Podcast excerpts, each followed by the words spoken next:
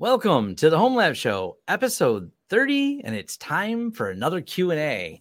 And uh, boy, it's I, 30 episodes. That's what I said. I, I stared at that and said, I, I, I typed 20 and then corrected it. So some of you may have seen the tweet that says 20, but right. It feels like it's 20. Feels like 20. We can't believe we've done 30 episodes. So welcome. I'm Tom Lawrence, and this is Jay, Jay LaCroix. Yeah, we are uh, excited. This is a Q&A episode, but we will start with one question and one answer right off the bat, and that's where should you host your stuff, Jay? That would be Linode.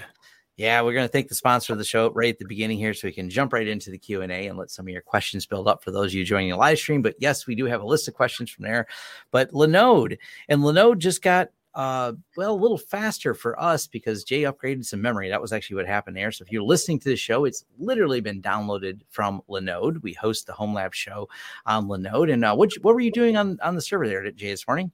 Yeah, so I got an alert from Nagios that um, it was starting to swap. So it's like, okay, it's time to upgrade this thing to a, a better um, plan because it was like the it was, you know, the lower priced one. I'm like, yeah, I need to up that. So that's um, a good problem to have because that means that the podcast and the audience is growing.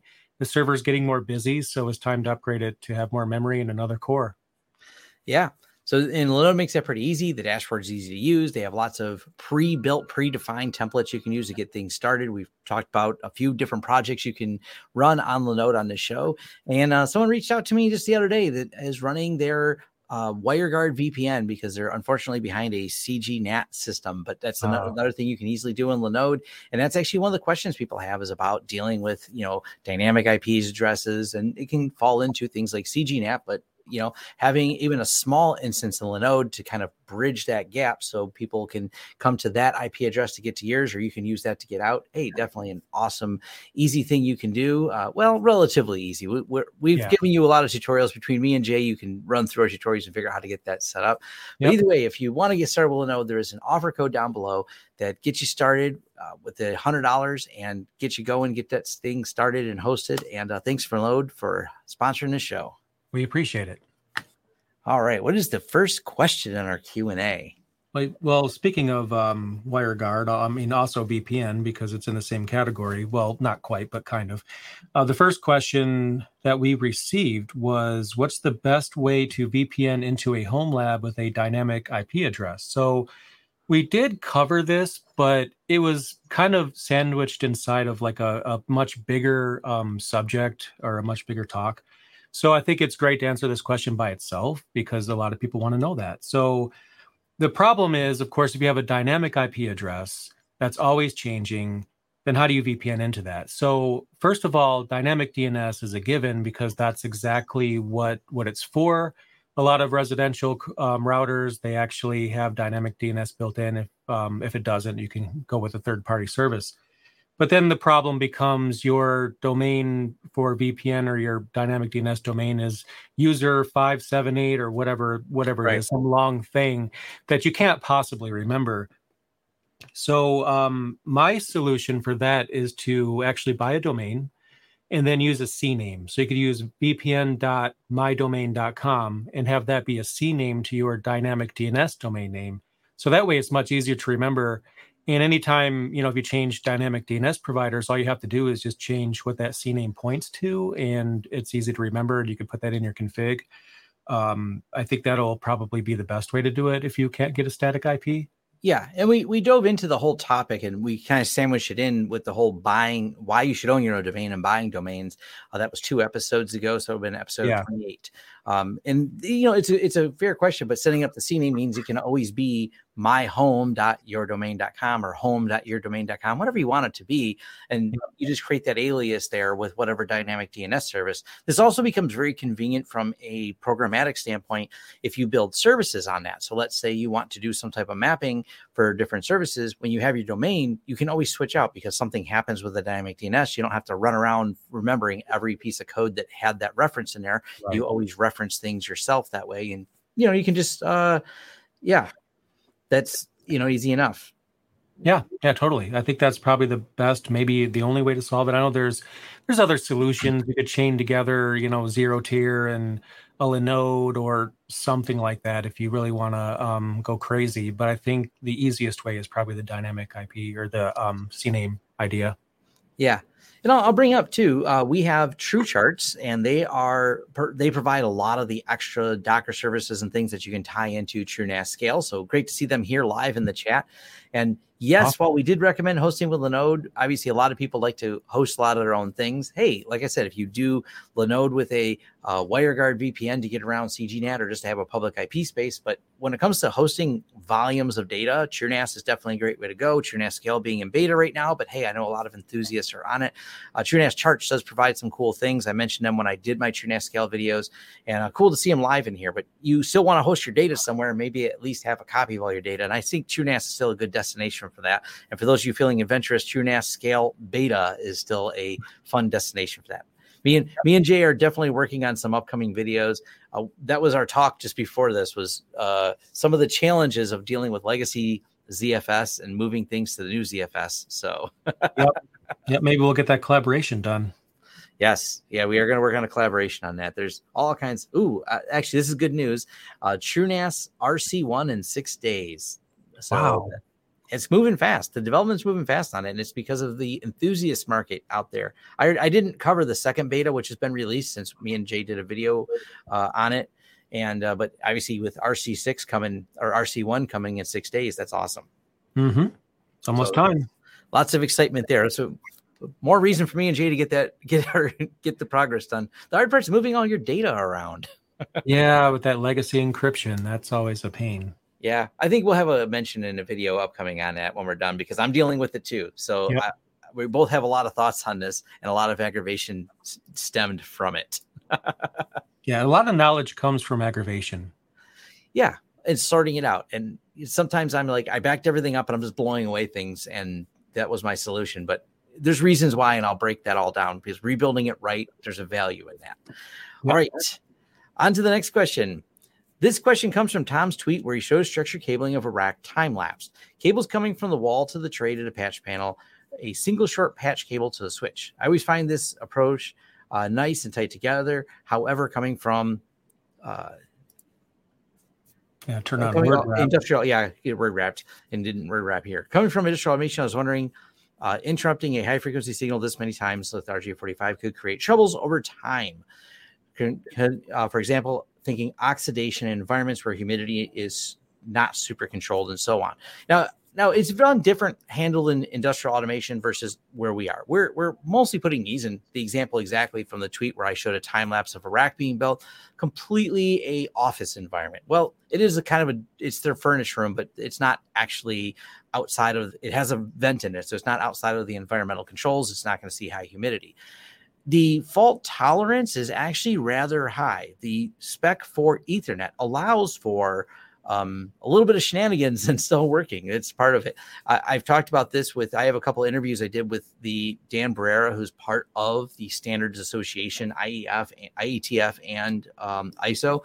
But you can, you actually have a lot of tolerance. And the way the signaling works on Ethernet, you can get away with a lot. I don't know what the signaling fault tolerance is on industrial automation systems. It may not be as wide of a tolerance supported. So obviously, those are concerns. Also, you probably notice we've done a lot of outdoor camera installs. You can get away with, I'm not going to say rust or corrosion, but a little moisture in there doesn't usually destroy the contacts on these. You do your best to seal them really well. Obviously, you're not talking about direct exposure to weather, but the in a normal controlled environment, it's not an issue. If you're doing this, and we have done marinas, for example, when we do those, we make sure we put, we want as obviously as few breaks as possible. And when we do have any breaks, we make sure we weather seal them.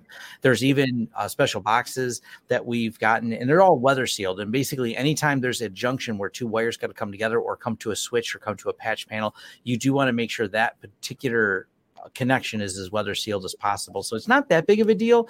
Um, one gig is one gig, 10 gig is 10 gig. It's rare that the provided you you use quality parts throughout, even when you're punching down something like Cat 6A, those little extra steps of adding a patch cord versus running directly into the switch are almost never ever where the problem is. But the manageability that creates of putting a bunch of short patch cords in so I can slide out one switch when I have to service a switch.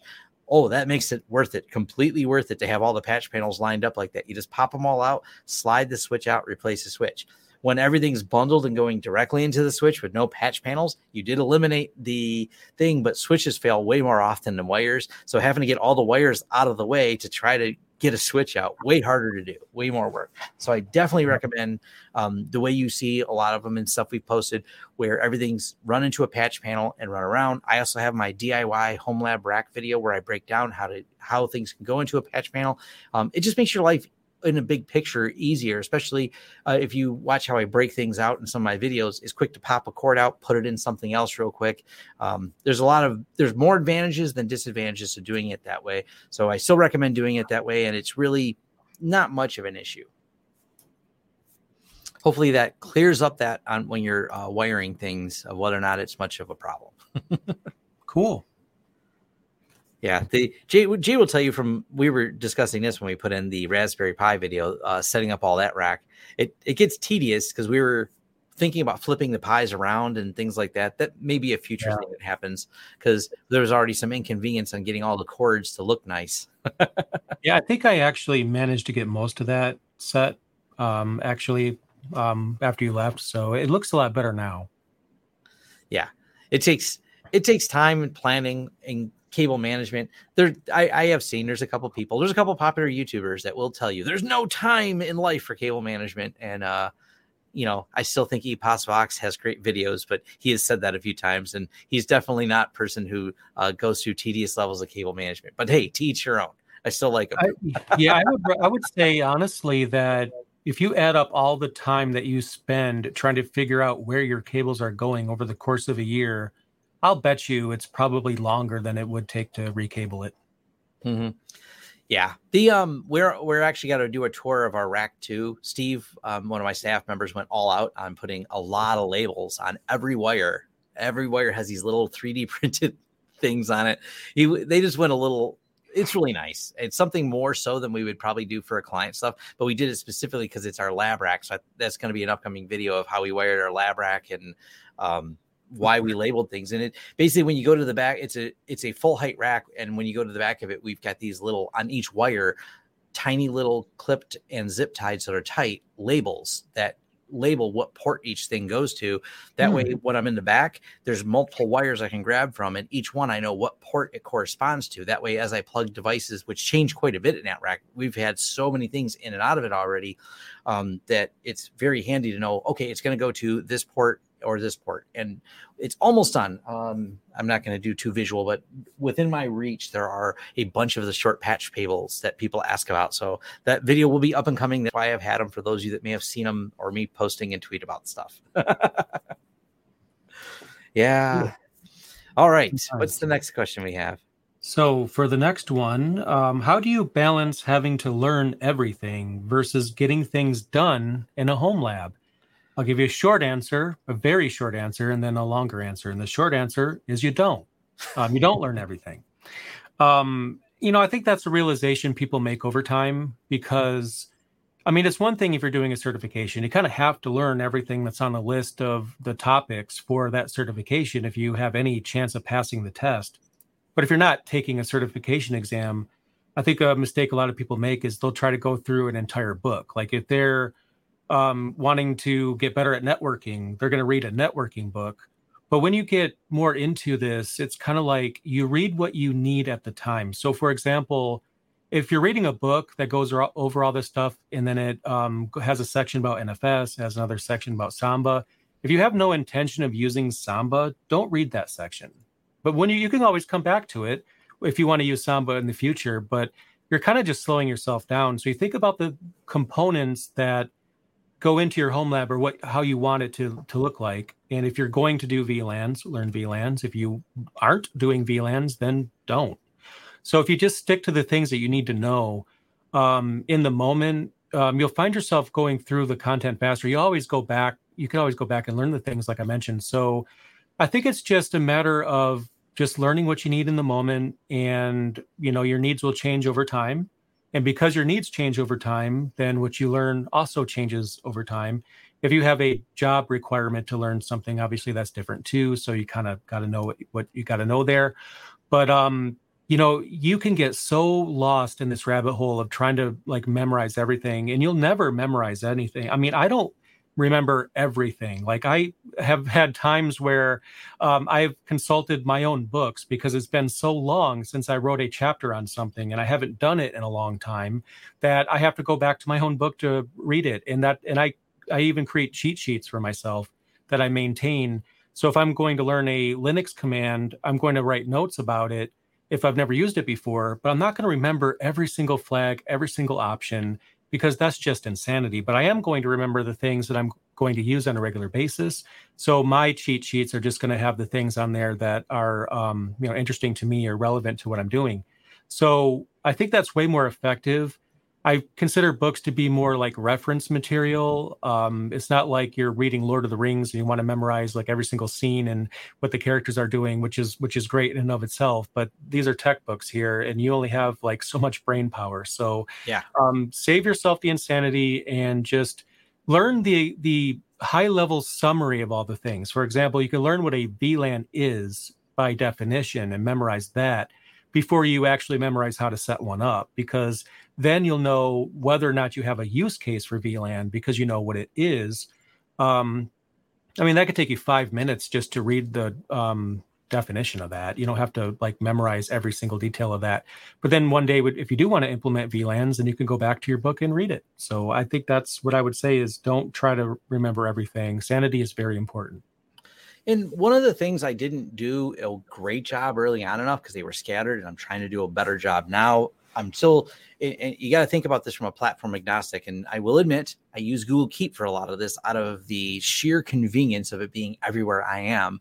Um, but I completely export things out of there if I need to. But what I'm getting at is keep notes. So when I do things like configure LUKS encryption, I did a video on that. But one of the things I don't remember because LUKS has a couple weird things. If I remember right, there's a couple commands that the certain letters have to be capitalized in, which is odd for yeah. a command set. LUKS but, open is one. Yeah. Yeah. LUKS open is one. So if I didn't have in my notes when I do LUKS encryption, I, I always pull them up and look at them like, oh, that's right. You have to capitalize LUKS open, which is weird. And I can't think of it off the top of my head another command that needs it. But one of the important things, though, as you do any type of setup, make sure you go through the notes. It also gets you more comfortable with rebuilding things. Uh, like the reason I'm able to tear down and rebuild a server or trash the entire old TrueNAS system that we have and just rebuild it is because I've documented how I set things up. I know the commands. And by the way, one of the things that's really helpful is the repeated process. Whenever I build a server, I tear it back down and build it again before I put something in production. I want to make sure is that a repeatable process for me? It also helps me uh, make sure my notes are correct and so I'll rebuild or just build a new VM again. Sometimes I do a lot of stuff in virtual machines and go through it again and again. Uh, it's good, helpful learning, and it's it's always this push full of you're happy with everything working, but then when do I start the next project? Like Jay said, there's not an there's not an easy answer to it, but documenting right. goes a long way. Um, because you like it's just impossible to well it's maybe for some person there's a savant out there that has memorized everything and knows every linux command that's not me um, Jay's pretty close, but he still he still puts some in books. well, I'll also understand too. I mean, I'm I'm kind of a special case because, like, Linux is a hyper focus for me, and I think, um, and that's an ADHD term if you if, for anyone that didn't know. So I give unfair focus to all Linux things, but also I've been reading about Linux every single day, at least every weekday since 2003. So that's a lot of you know reading over the years. So that to get to where i am with what i have memorized it you know that's what it took. But at the same time i also have to keep looking things up. Like in tmux i'll literally have a pane in tmux that has notes that i've written. So especially with MySQL. I don't really hyper focus on that. I'm not that great at it, to be honest, but I have all the commands there for how to do anything MySQL related that I might want to do. So I'll have that pulled up in Tmux. And then on, on the, on the right hand side, on the left hand side, I'll have my actual command prompt so I can do the thing. And that's how I do it. So, um, believe me, it's hard for it was the hardest for me to admit that I won't learn everything because I wanted to so bad and I was hell bent on memorizing everything under the sun. And, you know, I realized that is just not very practical, even with the amount of time I put into it. It's just a really high bar to set for yourself. And I just wouldn't recommend setting that bar. Yeah. It's trust me, me and Jay both have notes. Plus, what you see in our videos is the edited versions of how we did things. So don't think we did that in one take. That's why we complain so much oh, about wow. editing. So never, never use us as the bar. Like, watch. Oh man, they just seem to know it really well. No, no, no. All the mistakes, all the typos have been taken out. That's you what can, the editing part is. it's funny you bring that up because if you watch one of my videos, and um, you know i'm showing my desktop or whatever i'm recording the screen and you look at the clock at the top Yeah, that's ever, how you'll know. If you if it ever jumps like 10 or 20 minutes, it could mean one of two things. Either one, I got a phone call or I had to run to an appointment or something, mm-hmm. or I screwed up something and I had to um, you know, redo a, a, certain part and delete something. So um, it's a pretty good indicator when you see the clock jump. And sometimes I'll do something later that I should have done earlier. So you'll see the time go down Eh, in a scene, then go back up in another one. So that, yeah. that's pretty much the easiest way to tell when I've edited something. Yep, we don't hide it. We're we're, we're very yep. open about it. There's no point in leaving our mistakes in the video because it would make the tutorial less concise. Books don't right. have a whole series of wrong commands and a series of right commands in them. So I, I always like to give that perspective to people because it, I, I know when you start in the home lab, a lot of people feel like, oh, this is overwhelming. How did you get this good? Or how'd you get that? You know, even when I train staff and things like that, you're like, this seems really hard. And, you know, a couple years later, they're you same staff are working here going, oh, I'm doing this and doing this. I'm going to take on this uh, multi-site VPN project with uh, dynamic routing. I'm like, yeah, no problem. You know, they're, they're doing this when they didn't even know what pfSense was two years ago. So, and I get up, I get annoyed sometimes too, because um, my biggest fear, actually, it's not my biggest fear, but, but one of them is that I'll accidentally leave an F bomb in one of my videos and forget oh. it out because, you know, like I get so frustrated. Like I rehearse something like two or three times for a video and I, I destroy something, rebuild it, destroy it, rebuild it to the point where I can repeat the process. But for some reason, when I hit the record button, something's not behaving why the heck won't this work? And then you know a big chunk of time gets taken out. You could probably imagine um, some you know expletives that might have been mentioned during the time that i didn't upload in the video. So yeah we're human too believe it or not. Yeah. Such as that. All right. Now this is not this is something i don't know how to address easily because we I, I, don't know how much Jay's got this on his channel in general, but I've seen it on this particular uh mm-hmm. our, our home lab show. But it's people saying, Hey, quit deleting my comments. And th- so YouTube uh, as a as someone um who's been creating a lot of content, I get a lot of comments, and I think Jay's seen this too. There are mm-hmm. a absolute crazy amount of spam that comes at you as well. And I used to have to delete a lot of it. Then magic happened. YouTube's deleting it for me. I don't even get a choice in this matter, by the way. YouTube seems to block people from posting links uh, to anything. And there's some big YouTubers that got millions of subscribers who've kind of ranted about the system. Actually, one of them, uh, he made a he made a joke comment, and YouTube took it as spam and threatened him threatened his channel on accident. He had to get that cleared up. Did a video about it, but uh, that was Graham Stevenson. But back to the point here YouTube moderation, we aren't, I mean, I rarely have to delete anything because YouTube does it for me, but I don't get a say in that. And this is someone who was complaining, saying, quit deleting my comments. And this is not the first person to message us this or message me. I've got someone who filled out the contact form on our on our site just to let me know that I'm deleting their comments. I'm like, look, I'm not censoring you. I'm not right. trying to do this. You're probably posting links or you're posting something that the YouTube spam system flags. Um, it, it's a challenge it's not especially one of the hard ones was all the people that complained about when i talked about bandwidth.com being under attack. You can't say bandwidth you got to spell the word bandwidth space dot space com. So i know who you're talking about because anyone who put bandwidth.com it seen so many people typing that in the comments they all got deleted i guess because someone messaged me on that one too.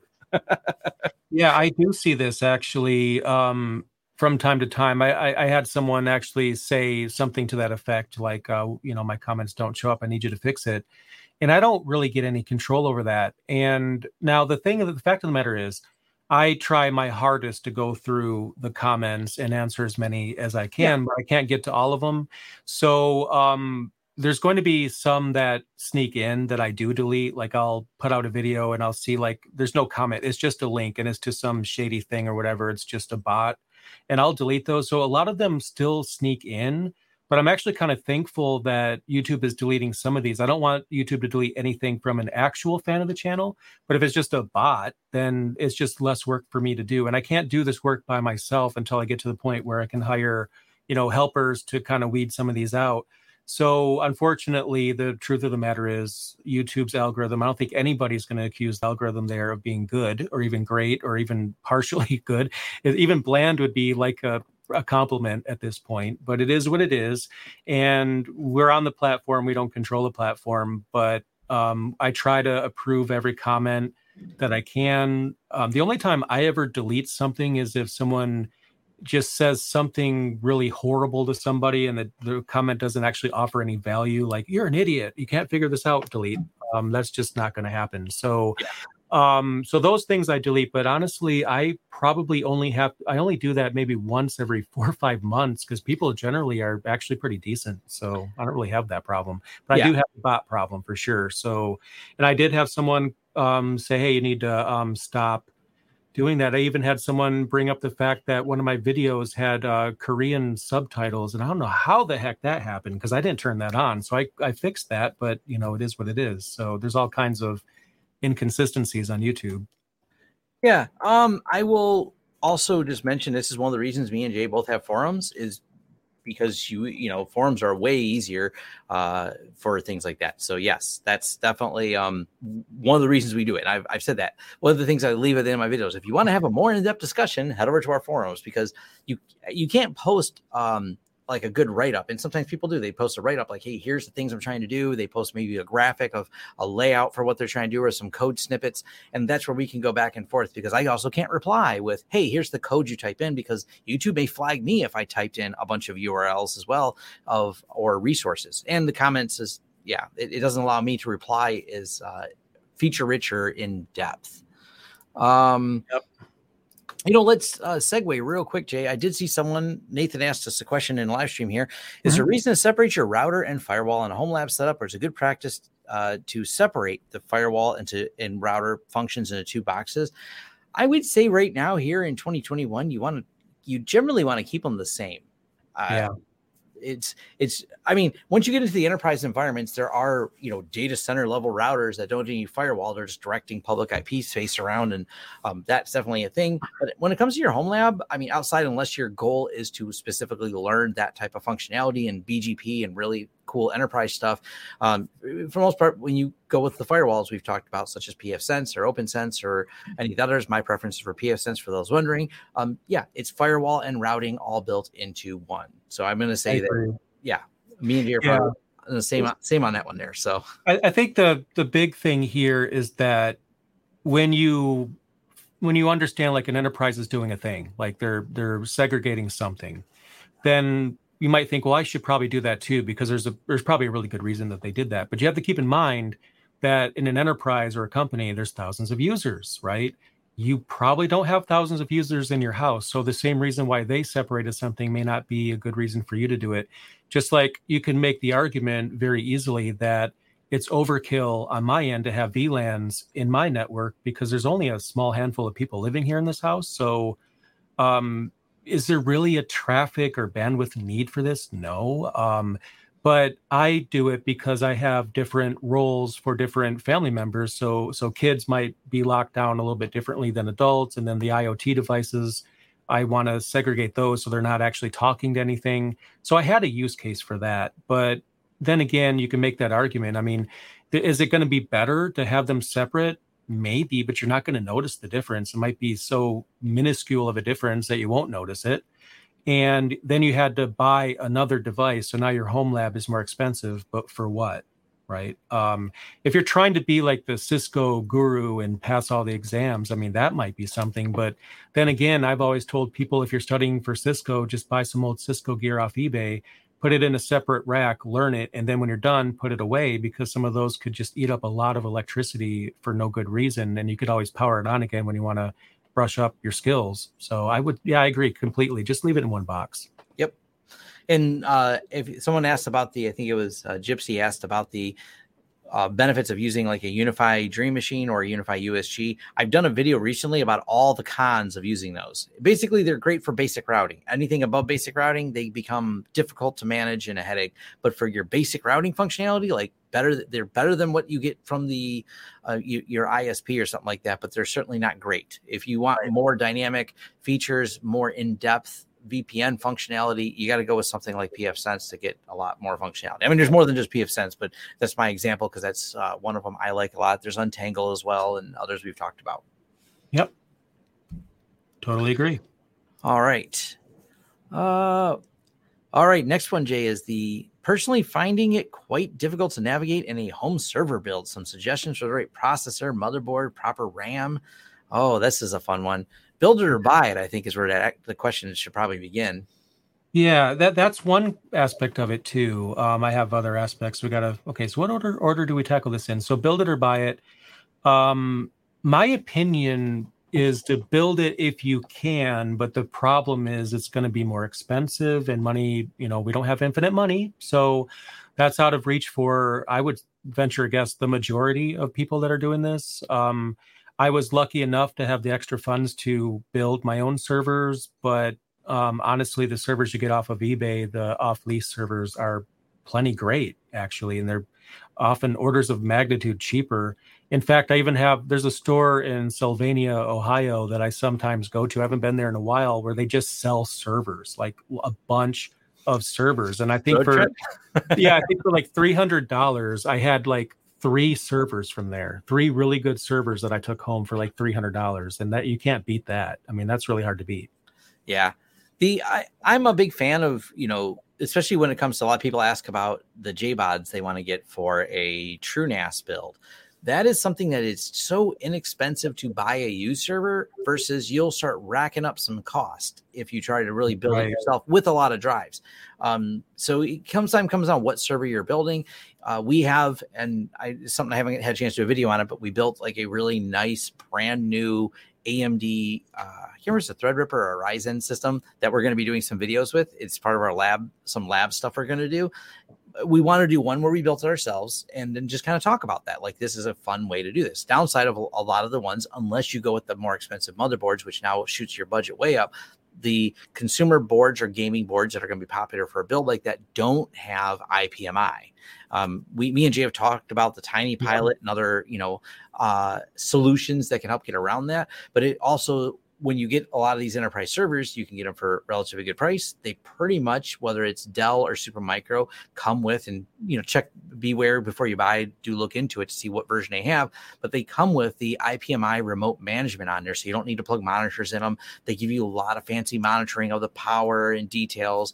And I've always been a big fan of um, the Dell servers because they're they're plentiful. You can find them for relatively mm-hmm. cheap on eBay. You can find the spare parts for them on eBay for relatively good prices as well. Uh, yep. And there's a lot of good documentation if you have trouble setting them up. But I will admit, like Jeff from Craft Computing has talked about the good and bad of dealing with HP servers. So you know, I've always was confused about their licensing with HP, and uh, Jeff dove into that topic of boy, it's confusing of HP went round and round. So yeah, if you just type in like uh, craft computing HP servers, you can get an earful of the good and bad of buying HP. And he does buy some of them, but they're uh, specific. He's also reviewed a couple of the other oddball servers you can buy um, to build things. So it, it yep. is a tough choice. I'm I'm of the buy used equipment. Um, the downside of the used equipment is, is so people ask how loud it is. I'm like, I'm sorry, they didn't think of this as you were going to physically have it in your home, so it's not going to be quiet. The nice thing when you go to self build yep. route, oh, it's silent. You can build a really quiet system. You know, you're going to be because you're building on commodity hardware. You can build as quiet as your any desktop. So, uh, hopefully hopefully it gives you more options i don't know if it gave you a concise answer to the question there so i'm going to add a few more things to that um, sure. So my personal recommendation is going to be Dell or Supermicro, not HP. Now that doesn't mean that HP is bad. I want to get that out of the way. I don't know as much about HP, and with the fact that PowerEdge servers and Dell servers in general are so much more plentiful, and there's less kind of um, confusion with those. That's why I, I, go that direction. You could absolutely find an HP server that's amazing um, and is perfect in every way for you, but um, generally speaking, Dell is easier to get. Um, when it comes to the um, iDRAC remote management, um, depending on the generation, you're going to have a requirement for Java on an older one, or you'll have an HTML5 version going forward. I think at some point you are not able to upgrade the Java version to the HTML5 version in firmware. I don't remember where that's cut off. Now, I haven't used it yet, but I was made aware of a Docker container. It was a couple of years ago. I don't know why it wouldn't exist now. That is for the older iDRAC that um, has Java built into the container. So that way you don't have to install Java on your computer uh, they there's this Docker container you could download that'll get you into the iDRAC um, without having to mess with. Because I, I, I gave up literally trying to get that to work. Like I tried so hard. I'm like, okay, I don't have time for this. But then someone just makes a container, makes it super easy. So depending on what generation you have, um, you could still get the older generation if you could use that Docker container. Look into that. Um, the other thing I think a lot of people don't think about is um, electric use, like power usage. Um, if you mm. can find a PowerEdge server with an L series Xeon, L is for low power, get that one because that's going to use less power. Also, keep in mind, regardless of what CPU you go with, I can almost promise you the BIOS settings are not set up for noise or power um, usage efficiency at all. So um, it's almost guaranteed when you power that server on, it's going to be super loud and eat a bunch of electricity. Check the BIOS settings you'd actually be surprised. Um, you have several different options in there for how the CPU is going to be used. You definitely want to make sure you adjust that. Um, I believe there's fan settings, if I'm not mistaken. Um, but Tom's right. They don't make these things for being in your office, but you can get a quiet one. Generally speaking, I find the 2U to be quieter than the 1U um, because there's more room in the case. That isn't always true, but that's often the case. And the other thing to consider too is the um, the precision workstations by Dell. They're very much server like. They have yeah. Xeon processors in them, and they're quieter. And they're way quieter too. Like I've I've I've seen someone like get a 64 gigabyte precision server or, or workstation for like 150 or 200 dollars with like a bunch of cores of 64 gigs of RAM plus. And that's perfect for this kind of thing. And and the nvidia gpu they often come with is overkill because they're they're not good enough for gaming anymore nowadays and they're just wasting power but still use less power than a lot of PowerEdge servers so i would definitely look into the precision workstations because you'd be surprised what you can get now unfortunately covid has dry, dro- driven up the prices a little bit so when i you know saw someone get one for like 150 or so um, maybe it's 250 now i don't know but um, just keep your eye on the prices, and then you should probably find one of those. I think they're probably the best bet. Yeah, there's definitely some deals. Still, there's still deals to be had out there. You just got to keep an eye out. And sometimes this is the more difficult one is checking places like Facebook Marketplace or Craigslist. You'll randomly find places that are just cleaning out and dumping stuff for really oh, cheap. Oh, yeah. That's, That's hit and miss. Yeah, it's a gold mine. We've, you know, it's funny because even years ago, that's where we got some of the racks that we have. Someone just wanted to get rid of them. We paid a hundred dollars for full height racks. They just wanted you to come pick them up. They're like hundred bucks each. Come pick them up. Yeah, it's um, like they don't even want the money. Really, they just want it out of their. Out of yeah, they don't. I've seen people give them away for free, but they they know that p- too many people show up from free. So if they put some price tag on it, um, we missed uh, we missed out. We had a couple we wanted to go buy and they sold out really quick. They had a brand new. Some company said we bought the building. These were here in the box. They were all brand new full height racks, and we couldn't get out there fast enough before someone snacked them up. Wow. They were nice oh, triple ones. Yeah, they were nice triple light ones. They were still wrapped in the plastic. They're like, well, these are here. We have no intention of ever using them. There was like four of them, and they were in a warehouse, and they're like hundred bucks each. Come get them. Called. They're like, ah, oh, someone already somebody ran up there and snagged them. I think the only real solution here is to write a Python script that's some kind of a scraper for these things that could give you an email notification when a new post in your area yeah. has the word like server or you know PowerEdge or you know closeout or something and just make sure yeah. you're right on that. you can do things on a budget like that and even face it i know people are going to say but you're mentioning using facebook. Well, whatever use it for, for something functional here. Uh, if you put you can put watches on facebook marketplace to look for things and have it notify you. Downside is you have to use facebook one thing one thing I did very early in my career, like pretty much before my career started when I was in college way back when, like I literally I'm not saying anyone should do this, but you know, it's an option. I put up an ad on Craigslist just saying I'll, you know, recycle old, old servers if you have anything. And I kid you not, in one day my car was full of stuff from the bottom of the trunk all the way to the top.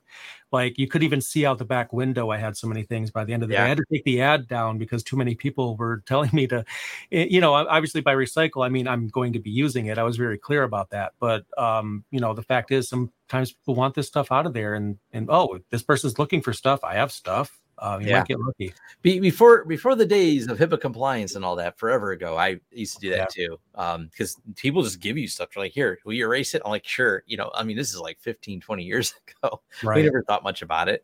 Um, we we were erasing it. We weren't there to do anything nefarious, but it was shocking how much stuff people give you. They're like, can you erase these tapes and just like give us a box of them?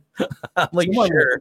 someone threw away a computer that at the time was really good. It didn't work because of um I can't remember what part was bad. I think it was the power supply, which I had, you know, from another person throwing stuff away. I had a power supply, so it was easy. I just got it up and running.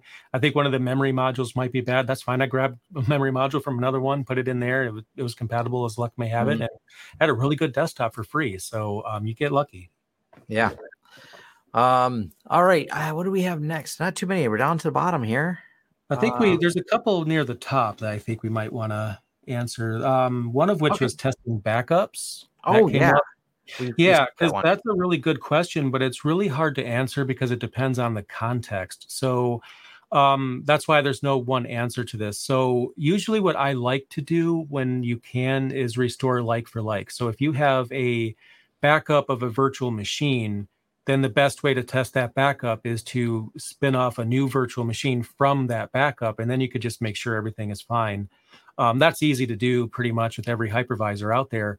But where it starts to get a little harder is if you have a, a you know physical hardware, because then like for like isn't so easy anymore. Because if you take an image of your PowerEdge 720 or R720, um, you're going to have to restore that image on something, and you have to have a hard drive that's at least as big as the backup is. And then you also have the power bill going up because now you're running another server. Now, one easy aside is you could have the server off unless you're testing backups, but then you're literally spending money on a server just for um, testing out your backups. So if you can set up a virtual machine that can handle the data to check it, that's one way to do it. At the very least, make sure you can read the data, mount the image if you can, and make sure everything's readable. I don't consider that a full test, but you can do it. Like for like is usually the, the best way to do it.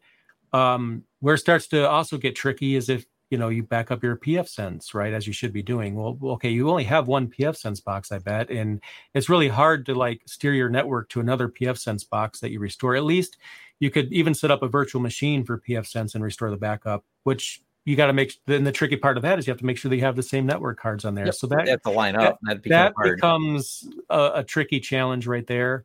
Um, so there's no one answer as much as you can restore like for like. If it's a file level backup that's pretty easy because you can mount the backup and you can just make sure you can read the files. But at the end of the day, you also have a problem with, you know, if you have 10,000 pictures and you want to test your picture backup, are you going to be able to look at 10,000 pictures to test it? And how often are you going to be able to do that? Probably not very often. So you have to find this balance of difficulty and prioritize the things that are the most important to you. Like if this server goes down, it's going to cause you the most work. It's going to cause you days to restore it. It's going to be a big pain. That's the one that you're going to focus on the most. Um, any data that you can't get back that's priceless, definitely that too. Um, again, like for like as much as you can, but it really depends on the context, which is, I think, the only reason why we can't really give you like a, a one, you know, just one answer on this kind of thing. It also depends on what you're running. Yeah. And uh, so give giving an example, and we'll start with pfSense, like here at our office or how we do it for clients. With pfSense, all you need is the XML file. I don't even need an image of the system at all. All I need is that XML file that right. for that system. That means for any firewall that we're using, we've always had two of them. So right now we have an SG5100. We have a spare 5100. We have an identical one doing nothing. Every now and then I turn it on, make sure it comes on, and I load it with the same XML file, but they're not in sync. I don't keep it on live all the time because we're able to swap them out. For our clients that need really critical things, yeah, we set up an HA system for pfSense. Uh, so you always have two systems running. For all the other things here, everything that's critical to me is on a virtual machine. So I'm backing those up and then I spot check them. I take the time every month and I grab VMs, restore them, make sure the restore process works. I actually sometimes do it way more frequently than monthly, but at the minimum monthly, I should say, I restore them. I go through the process, make sure that they're good, make sure that I can restore them. And uh, yeah, it's sometimes as simple as that. Do a backup, shut down a VM, restore the backup. And then sometimes the backup one just becomes the live one. I'm like, it's it, it's one and the same. It doesn't matter. So now this one's the live one. It works, and you can't tell yep. the difference. so these are um, they're real simple ones, but it it is hard. Now, how do you do this at scale when you start managing lots of servers for clients? Um, some of the backup tools actually support this. This is where it gets expensive as people ask about the tooling we use. And yeah, from the enterprise standpoint, we actually take images of all the machines and then part of the backup process, and this is supported by different backup software. Datto supports this, I believe. Uh, we're using the Enable software, which supports this. It actually can spin up a network isolated instance and then grab a screenshot of the login screen. So it actually, after it does the backup, it then boots the backup up in a virtual environment, grabs a screenshot, and attaches it to show you one we backed up the entire machine. Two, we booted the machine in a VM, even though it came from physical hardware or maybe a VM, depending on how you're backing it up. We showed you that it booted, and now we have not only verified the backup, we've got gave you confirmation that this system will boot again if needed. And the if needed may come up because once you've got it in the virtual uh, place like that, being able to uh, do all these, there's a lot of things you can do like that that gets very complex, but these are all ways you mitigate that type of backup and and have yep. it. So yes. Yeah, and there's there's another question that's somewhat similar, but also not about um, backups. But this one, it was posed as industrial automation equipment. Basically, you, you most companies have a um, you know that computer that's running that program that was never updated and isn't compatible on any new version of an operating system. Um, what do you do about that? Now, obviously, people are like, "What? This is a home lab show, why are we talking about this?" Well, I've actually seen this in home lab too, where um, someone, and this is you know a lot more common than you might think, they have this piece of software for a server app, or even maybe like a MIDI keyboard or something that hasn't been updated, and it's still perfectly usable. But why buy a whole new system just because you know it doesn't support the operating system? And they'll keep it running for that reason.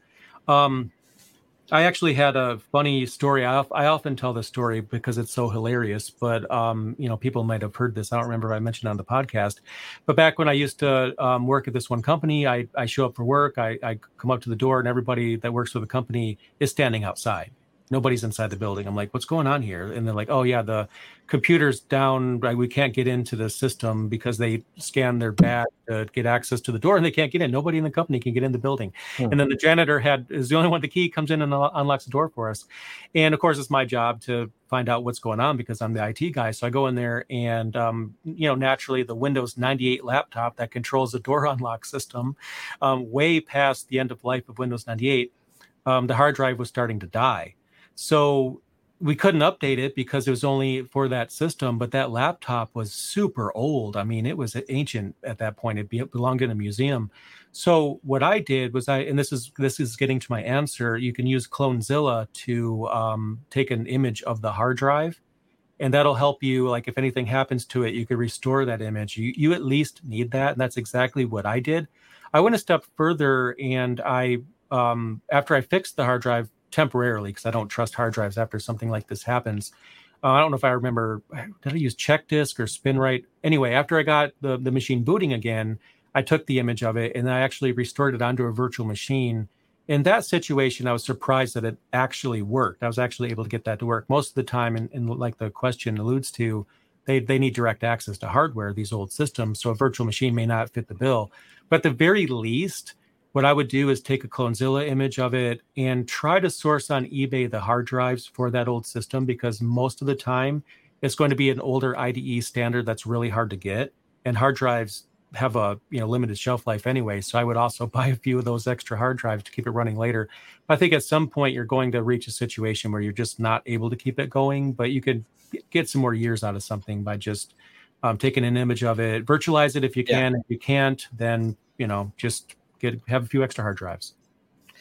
Yeah, the um it's it's so many different strategies for all that. It's testing, testing, testing. And right. matter of fact, you get bigger than this is where you table talk disaster recovery planning, not just your backups, but you know how what would it look like if you didn't have access or these servers went up in smoke the magic smoke right. all came out of the servers how quickly can you replace them how are you going to source this where are you going to restore your backups to because the magic smoke popped out of two of them the two critical ones now yep. what's the plan just thinking through those and and having those exercises is uh is definitely important yep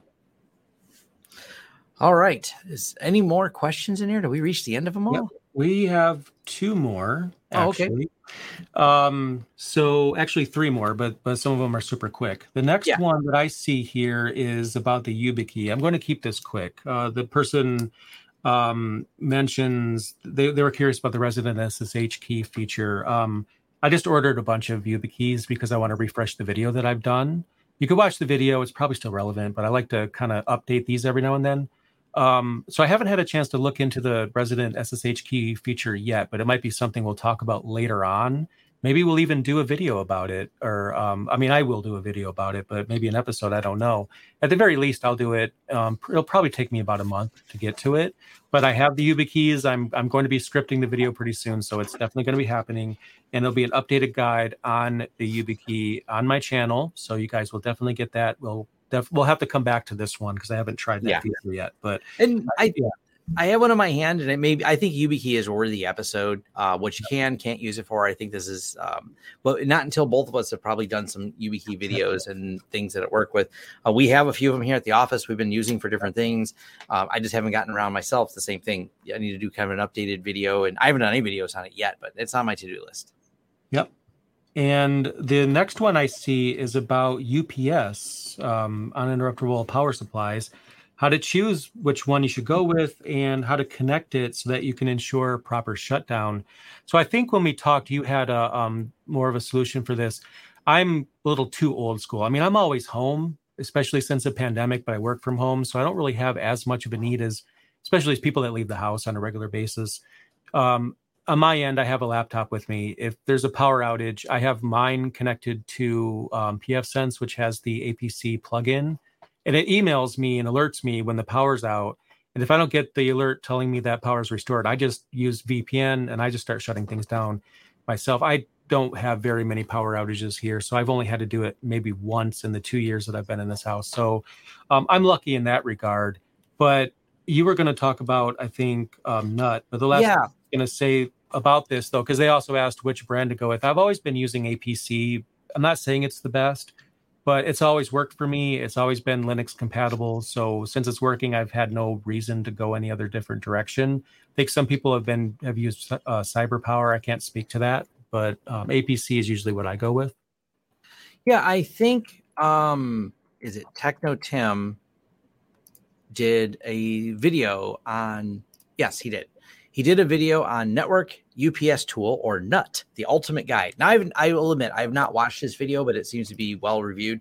Um, but their NUT is the tool that is even built into pfSense, and you can set up a server that talks to the UPS, whatever that server may be, and then it distributes uh, based on triggering that you set the shutdown command everywhere it needs to be shut down. And right. so that's there's ways to get that done. He's covered that in a video. You can read the documentation on it. I have not done anything on it just yet, but I might. Uh, it's on my to do list. It's not on my done list. It's one of those, you know, me and Jay both, we have so many things like we want to get to on yes. those things. And uh, yeah, that it's probably worth doing a video on there, but it's one of those eh, nuts the tool to do it. Uh, it can send shutdown commands. There's different monitoring tools you can set up on different systems to monitor this. Um, and, and, so you also the point, of course, is just to get the server shut down in a timely fashion. So, yep. And then the last one that came up um, is, is, is more of a suggestion than a question. And we were already kind of thinking about this, making me think I might have mentioned this. I don't remember, but I think it'd be really cool to have people send us on Twitter pictures of their home lab. And this is a podcast. Let's keep that in mind. We're not going to have a pictorial guide to everyone's home lab as an episode, but if, if there is one that really kind of like um, piques our curiosity or is just really unique, we might uh, paint a visual picture and talk about it. Uh, we're not going to do it every time, but I think it might be something that would be fun. If nothing else, if you follow us on Twitter, you'll also see those home lab uh, photos there too. So um, you'll still get to to see them. And if anything really stands out, um, you know, definitely tell us as much about it as you can. Um, and, and maybe we'll mention it. it. it. might be something that might be fun, I think, because a, a lot of people are really proud of their home lab. If you're a um, server or network admin at your company, please don't send us pictures of your company's data center because you, you may not, as proud of you, as proud as you are, I'm sure of, of what you do for the company, your company might not appreciate their, uh, you know, their server rack being shown to the world. So make sure it's your actual home lab. We are the home lab show after all. So let's keep it legal here. But if it is noteworthy in some really cool way, or you've done something that you're proud of, go ahead and tweet it at us, and um, we might mention it. If nothing else, we see it on Twitter, so I yep. think that'll be fun. Yep. Um, I will mention, since I've seen someone ask this question. It's, it's a common question. Should you virtualize or have pfSense on hardware or your firewall in general? I always go for firewall for my main firewall and for my business clients, always on hardware uh, with limited exceptions. Yeah. Very limited. For the most part, it's just easier to manage on hardware. It's more reliable. It's way less troubleshooting because the you know you're adding extra complexity. Now, for my lab stuff, oh yeah, we build I build pfSense inside of XCP-ng. You can build it in Proxmox. You can use whatever you want to, um, because that's a really great way to learn pfSense and dive into it without breaking your main internet. Because the problem is when you virtualize it, this is the problem that we've run into when I've helped people who have virtualized systems. They need to make a change to the virtualization stack. And that change means they got to take down the internet to make the change to the virtualization server to load an update. And now their internet's down. I run PF hardware is cheap to run pfSense on. Getting right. a used hardware Protectli, even the Netgate hardware, the SG2100 is not a super expensive device. And you put one of those in, and then now your internet's up while your lab is down or you're doing something with your virtualization stack. I mean, run whatever makes you happy, of course, um, but that's my guidance from it. I don't see if you want to do it. Um, go ahead. It, but right. my recommendation from helping and troubleshooting with people, matter of fact, we've had a ton of people who've had weird, quirky problems that once we got it out of the virtualization stack, and even though it was supported, I don't know, worked fine, worked fine on hardware. So mm-hmm. I, it's one more one more problem you can run into. I think when I first started, I was running it. Um, I don't know if it, it wasn't a virtual machine, but I think everything was in one box. So it was same difference really, and it, it was a pain. And I, I remember telling myself never again um, so many things would just come up. I would say the main reason why I think this comment comes up is because a lot of people are on a very tight budget with this and they mm-hmm. can only afford one server and yeah. what they want to do is just have everything on that one server and I totally get it. If you're currently doing that, then I understand. You don't have the money for another device. Totally get it. But at some point in the future, whether you have like a jar and you're just putting coins in there, at some point you're going to want to move it to another box. Absolutely. Just make that a temporary thing, not a final thing. It's okay for now, but you're going to run into problems. And I don't even remember all the problems I ran into, but just try to get yourself something, even if you get a used device like a Netgate device on eBay. I have seen them there um, try that. You could get like the Protectli or however you pronounce that devices. Um, they could be a little bit more expensive, but they're so powerful. I think mine was like $300 or something, and it has an i7. And to this day, I don't think I've ever been able to push the CPU beyond 2%. Like as much as I do uploading 4K video, I cannot get that CPU to even go beyond 2%. It's it's crazily overpowered. Yeah. Um, but you don't need to do that. If you could find something for cheap on eBay off lease oh, yeah. or a used thing, just do that. It's so much better. Just make yeah. sure it has enough network ports, make sure they're gigabit, uh, make sure it supports encryption. I I think yes, and I they went they went back on that, but I I mean they could go that direction again.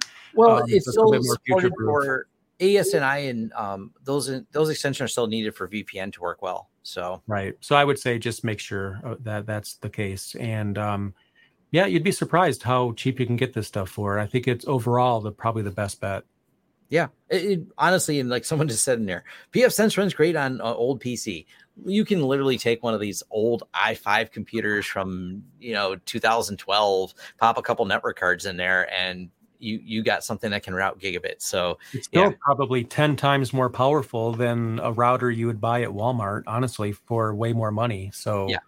um because those i5 and i7 cpus are are overkill for most of the stuff because a lot of the commercial um things they they don't they don't even have a cpu that powerful because they don't need to. Because of routing traffic it's not like you're gaming right? That you just need to route traffic. So it's cheaper usually to get a cpu that'll handle it. So yep. um, yeah. All right. I think we've covered it. Yes. um yeah, I see. I see people repeating open source SAN. That's going to be a while. Don't expect it this year. Right. um, you know, it's probably going to be. It may get centered around TrueNAS scale. I, will at least say that because one um, TrueNAS scale. But I think what people are going to learn is open source SAN is a word, uh, a, a, phrase, a series of words, but not an easily affordable thing to build it at performance. So that's where they're going to learn when you start diving into how Gluster or Ceph and some of those uh, other tools work to integrate all these things together and what you actually need to put it together it's not right. it's not unattainable. It's just like oh yeah.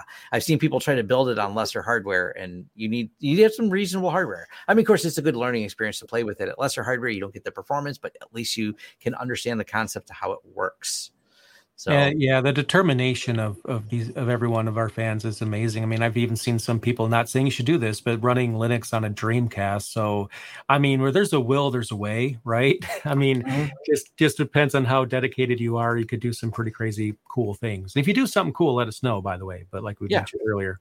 And you feel free to tag, you know, show us your home lab, tag me and Jay yeah. on Twitter and things like that. So that's easy yep. places to reach us. And uh, yeah, hopefully that hopefully that uh, please uh, these are questions that came from some of you in the live audience here and some of you uh, that filled out the form online or you know you can always hit us up like i said on twitter.